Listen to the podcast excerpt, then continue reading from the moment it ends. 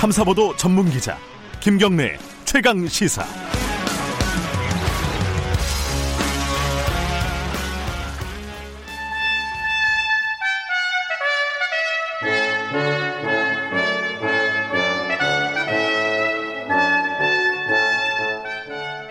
네.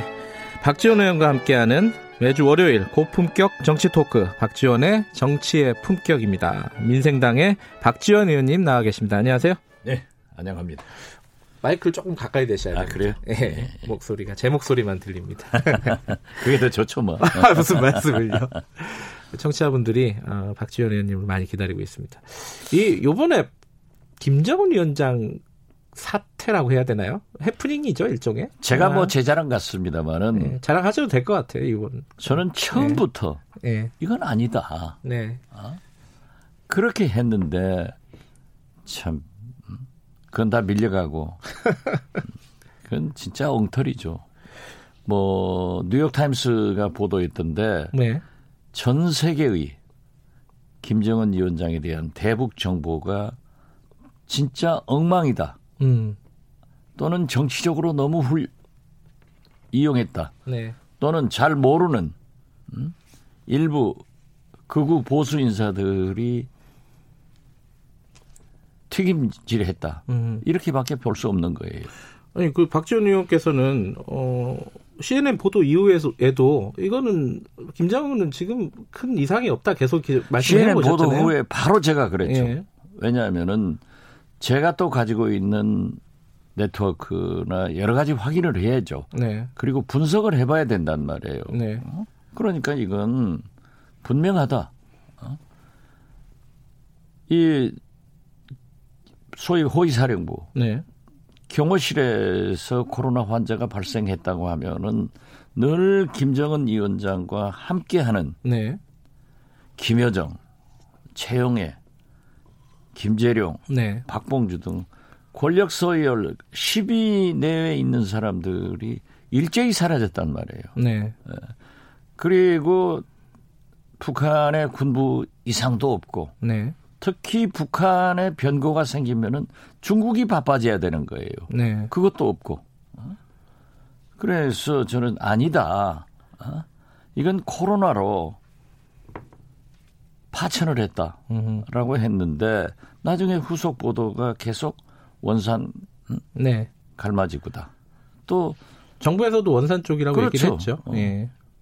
또 미국에서도 사실상 인정을 음, 했고요. 네, 그런데 원인은 트럼프 대통령이 지금 현재 코로나 위기로 미국에서 지지도가 하락하고 있어요. 네. 급속히.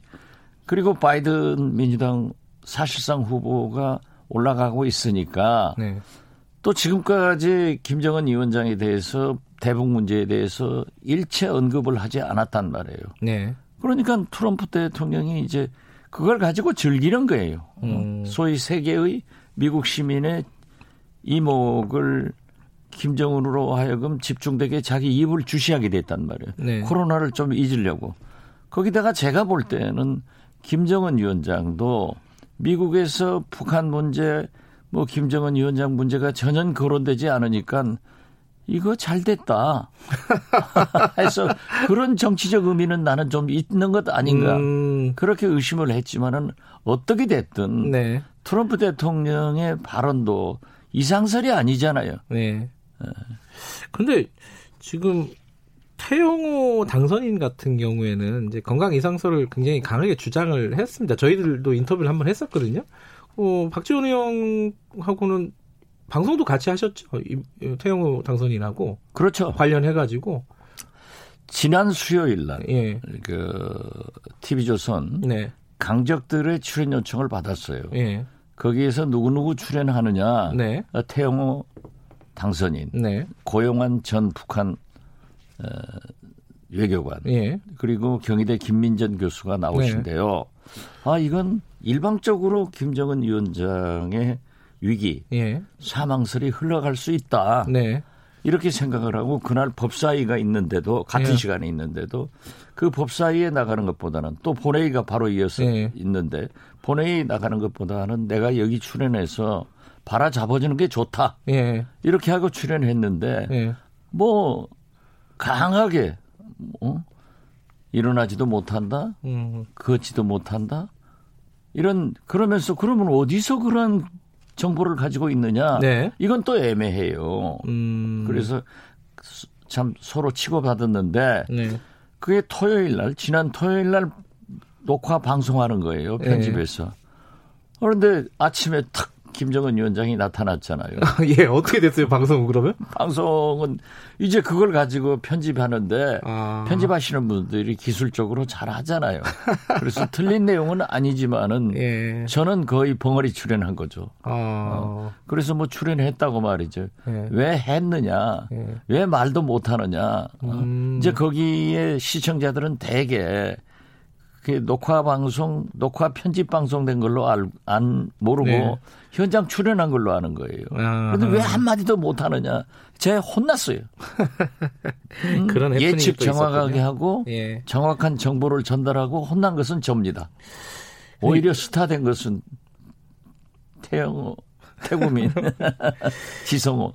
근데 요번에 이, 이 인포데믹이라 그러죠. 이 저희 뭐야 코로나 때문에 만들어진 예. 말인데 이게 인포데믹이라고 이제 가짜 정보들이 이렇게 흘러다니는 게 예. 김정은 위원장 요번 사건 해프닝에서도 똑같이 적용할 수 있을 것 같아요. 이게 대북 정보에 대한 신뢰도가 굉장히 낮잖아요. 우리 같은 경우에는 누가 그렇죠.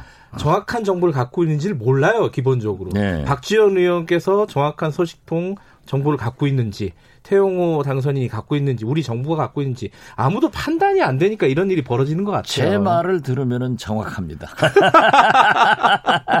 사실 말이죠. 그게 현재 우리는 대북 정보에 대해서 과거의 경험 역사가 축적돼 있잖아요. 네. 그렇기 때문에 왜 김저, 김일성, 예.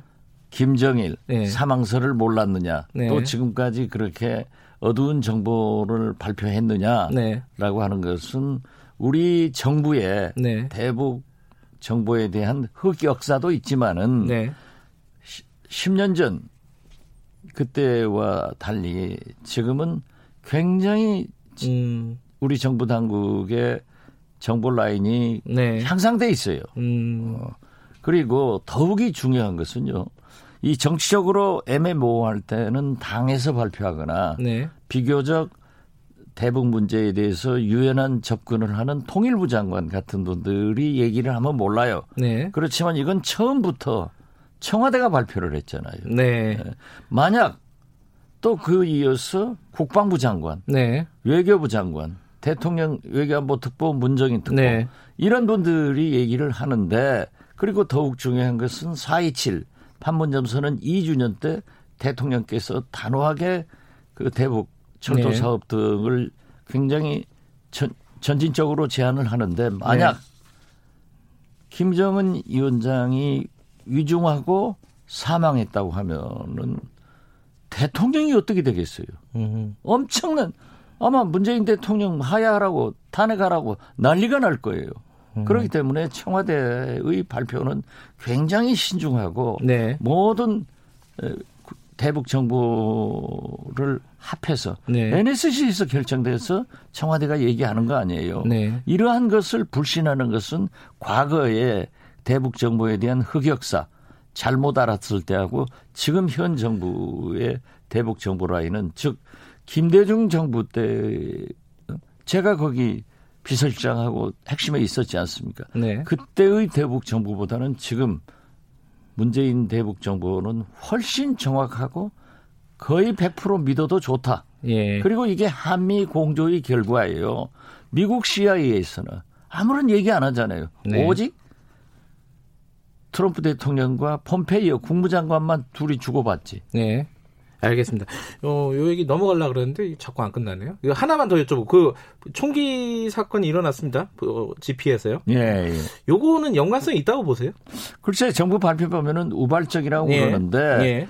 그네 발에 불과했고 예. 우리가 20발의 대응 사격을 했는데도 아무런 음. 그 저쪽에 태도가 없다고 하면은 저는 우발적으로 보는 것이 옳다 예. 그렇게 생각합니다.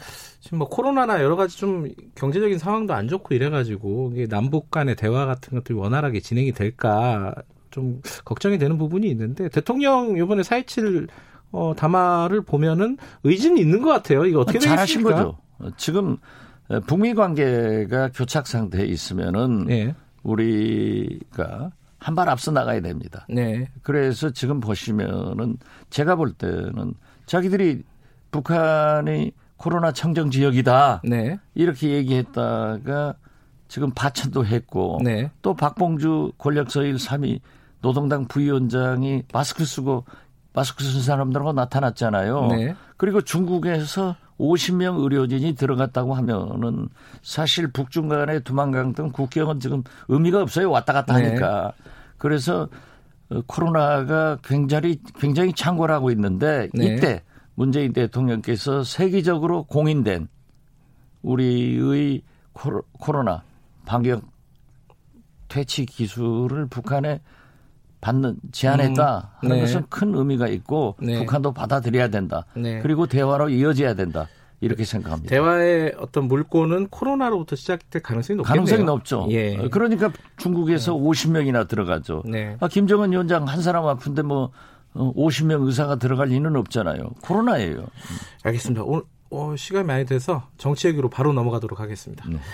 어, 더불어민주당, 어, 미래통합당, 양당, 거대 양당의 원내대표 선거가 곧 있습니다. 그죠? 먼저, 어, 7일인가요? 어, 여당, 7일이죠. 예, 여당 예, 선거가 민주당. 있죠. 네. 예, 여당 선거, 여당 선거 원내대표는 근데 원래 원래 원내대표라는 게 국민들은 별로 관심이 없잖아요. 아, 그럼 막강한 권력을 가지고? 있죠. 180석의 여당 원내대표 과거와는 다른 어떤 의미가 있을까요? 어떻게 됐든 네. 교섭단체의 원내대표는 네. 국회 운영에 대한 실질적 네. 리더고 네. 또 의원들을 결집해서 어, 원내 전략을 세워야 되기 때문에 막강한 힘을 가지고 있는 거죠. 네. 그리고 거기다 민주당이 이제 180석이나 되고 음, 또 미래통합당도 어떻게 됐든 100석이 넘는 네. 103석의 원내대표이기 때문에 양당제로 복귀가 됐지만은 두 원내대표의 힘은 막강할 거예요. 근데 그 더불어민주당 원내대표는 힘은 막강한데 아마 180석으로 뭐가 일이 잘 안 되면 왜 아무것도 못하냐 이런 욕먹기 십상일 것 같아요. 나중 되면은 그렇죠. 그런 그죠? 책임도 책임감이 더 클것 또 같은 원내대표는 야당을 잘 설득해서 네. 협치를 이뤄낼 그런 의무도 있는 거죠. 예. 또 그것을 국민들이 바라고 있고 또 누구나 원내대표 되면은 여야를 잘 협력해서 네. 원활하게 이끌 수 있도록 하는 능력을 보이고 싶어 해요. 음, 양당 얘기 한, 하나씩만 해보면요. 지금 민주당 같은 경우 김태년, 전해철, 정성호 네. 이 3파전이고 뭐 친문, 당권파, 비주류 대략 거칠게 얘기하면 뭐, 뭐 언론에서 이렇게- 그렇게 명명을 하지만은 거기 뭐 좀 민주당의 친문 아닌 사람이 누가 있어요. 뭐 정성호 의원을 비주류라고 하지만은 네. 발음말 잘하시는 분이에요. 음, 선거 구도는 어떻게 되실 것 같아요? 이건 뭐 남의 당 얘기니까 좀 자유롭게 얘기하실 수 있는 거 아니에요? 어, 어떻게 글쎄 뭐 전망하세요? 저는 누가 될 것 같아요. 아, 누가 될 것 같아요? 당연히 누가 되죠. 아, 공개적으로 얘기를 못 하고 제가 네. 원내대표 세 번 해본 경험에 의하면은 네. 지금까지 사선 의원으로서 어, 구조를 보면은 네. 항상 네. 일기 원내대표는 네. 굉장히 힘이 힘이 있는 음, 그런 어, 청와대와 특별한 관계 네. 이런 것들이 기준이 되고요. 예. 마지막 원내 사기 원내대표는 대개 의원들의 공천 문제가 열렸기 때문에 네. 이, 비주류가 돼요. 네. 그래서 저는 이번에는 힘 있는 국회의원이 될 거다. 음, 세분 다 힘이 있으니까 음. 말하면 안 되죠. 하지만 어, 지금 말씀하시는 거 보니까 누구를 말씀하시는 건지 알 것도 같고 아, 예 그렇습니다 분위기는 음, 알것 같으면 말씀은 하지 마세요. 어쨌든 힘 있는 그렇죠. 어, 예, 힘 인사가 음. 어, 아마 원내대표가 될 가능성이 높다 일기이기 그렇죠. 때문에 예, 일기이기 때문에. 음, 알겠습니다. 근데 민, 미래통합당 같은 경우는 좀 복잡해요. 지금 왜냐면은 뭐 몇 명 이제 공식적으로 밝히긴 했는데 후보군이 뭐한 10명 된다고 하고요. 어, 그리고 김종인 체제를 지금 현 원내대표 체제에서 결국은 만들지 못했어요. 그리고 이제 차기로 이제 숙제를 넘기고 가는 거라서 여기에 대한 입장도 좀 궁금하기도 하고 자 이게 미래통합당 구도가 거의 김종인 비김종인 친 김종인 비 김종인 뭐 이런 식으로 형성이 되는 것 같기도 하고 어떻게 보십니까? 저는 김종인 비대위원장 체제로 갈 것이다. 예. 이렇게 보고요. 네. 사실 미래통합당이 황골탈퇴해서 국민들에게 접근하기 위해서는 네. 이번 선거에서도 심판을 받았잖아요. 네. 5.18 네. 박근혜 이 문제를 정리할 수 있는 원내대표가 돼야 됩니다. 그리고 어허. 김종인 위원장이 예. 이 박근혜 이명박에 대해서 공식적 사과를 해야 된다. 이렇게 표시 표현한 것은 아주 잘한 거예요. 네. 거기에 5.18이 지금 내일 모레 50주년이 되는 40주년이 되는데도 그 정리를 하지 않고 있는 것은 절대 국민적 지지를 못 받고 네. 특정한 집단의 지지는 받을 수 있습니다. 네. 그러니까 이런 총선 결과도 나오고 앞으로 2년 2개월 후 네. 아, 20개월 후 있을 대통령 선거에서도 5.18 박근혜 박근혜는 사실상 총선에서 이제 심판 끝난 거예요. 네. 이런 것을 정리할 필요가 있는데 주호영 의원이 어제 사선 오선 예. 통합당 의원들 모임에서 제가 볼 때는 발표는 안 됐지만은 사실상 합의된 것 아닌가. 음. 그리고 그 중진 의원들도 그랬을 거예요. 음. 이제 김종인 위원장이 과감한 세대 교체를 요구하기 때문에 네. 자기들도 중진으로서 일정한 서바이브 음. 살아남기 위해서는 김종인 체제를 받아서 대통령 후보는 세대 교체를 하지만은 의회는 중진들이 이끌고 나가야 된다. 네. 이런 것으로 저는 읽었습니다. 중진 쪽에서는 조호영 의원 쪽으로 제 정리된 것 같다. 선언한다는데 네. 거의 그쪽으로 가지 음. 않을까 저는 그렇게 봅니다. 그렇게 되면요. 지금 이제 사실 김종인 체제에 가장 남아 있는 어떤 핵 뭐랄까 숙제는 임기를 언제까지 하느냐, 전당대를 조기 전당대를 하는 거냐, 임기를 조기 전당대까지 가, 아니, 8월 전당대까지만 하는 거냐, 내년 정도까지로 뭐 늘리는 거냐, 이 부분은 어떻게 정리될 것 같아요? 사실상 뭐 1년으로 1년으로 예, 합의된 것 아니겠어요? 음. 그러죠. 1년은 보장해줘야 예, 김종인 위원장이 지금 현재 안 한다고 얘기는 안 하잖아요. 네, 하겠다는 거예요. 예, 예. 그 대신 8월 전당대회는 안 된다. 음. 임기 1년은 보장해라. 네, 하기 때문에 저는 1년 임기에 네, 비대위원장은 김종인 음, 아마 4호선 중진 회의에서는 주호영 네, 의원이 출마하면은 그러한 것으로 합의되지 않을까 네. 저는 그렇게 내다봅니다. 알겠습니다. 시간 다 됐네요. 물어볼 게 한 10가지 정도 남았는데 하나만 짧게 여쭤보고 마무리하겠습니다. 개헌론 지금 뭐 예컨대 강기적 정무수석 어, 이인영 원내대표 개헌론 지금 얘기할 계제가 아니다. 단계가 아니다. 이렇게 지금 선을 긋고는 있는데 개헌 얘기는 계속 나오겠어요. 송영길 의원 등등 해서 어떻게 될 것 같습니까? 개헌론은 그러니까 될까요? 청와대 네. 문재인 대통령과 어, 상층부에서 네. 상당히 결정 잘한 것 같아요.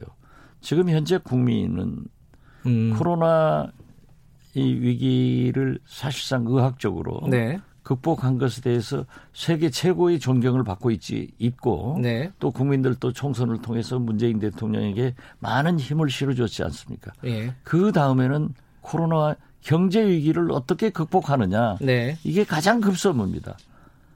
어렵잖아요. 지금 다 망해간단 말이에요. 그렇기 때문에 개헌으로 개헌 논쟁으로 어떤 시- 시선을 음. 분산시킬 게 아니라 오직 우리는 경제다. 네. 코로나 경제 위기를 코로나 극복처럼 이 계기로 해서 세계 선진국의 1등 국가로 경제 극복을 해보자 네. 하는 것은 역시 문재인 대통령이 잘 선택했다. 음. 그러나 개헌 논의는 끊이지 않고 계속 나올 것이다. 네. 그리고 문재인 대통령 임기 내 개헌은 해야 된다. 저는 음. 그렇게 봅니다. 뭐 개헌 얘기는 다음에 한번 좀 자세히 다뤄보도록 하죠. 오늘 말씀 감사합니다. 예, 감사합니다. 정치의 품격 박지원 의원님이었습니다.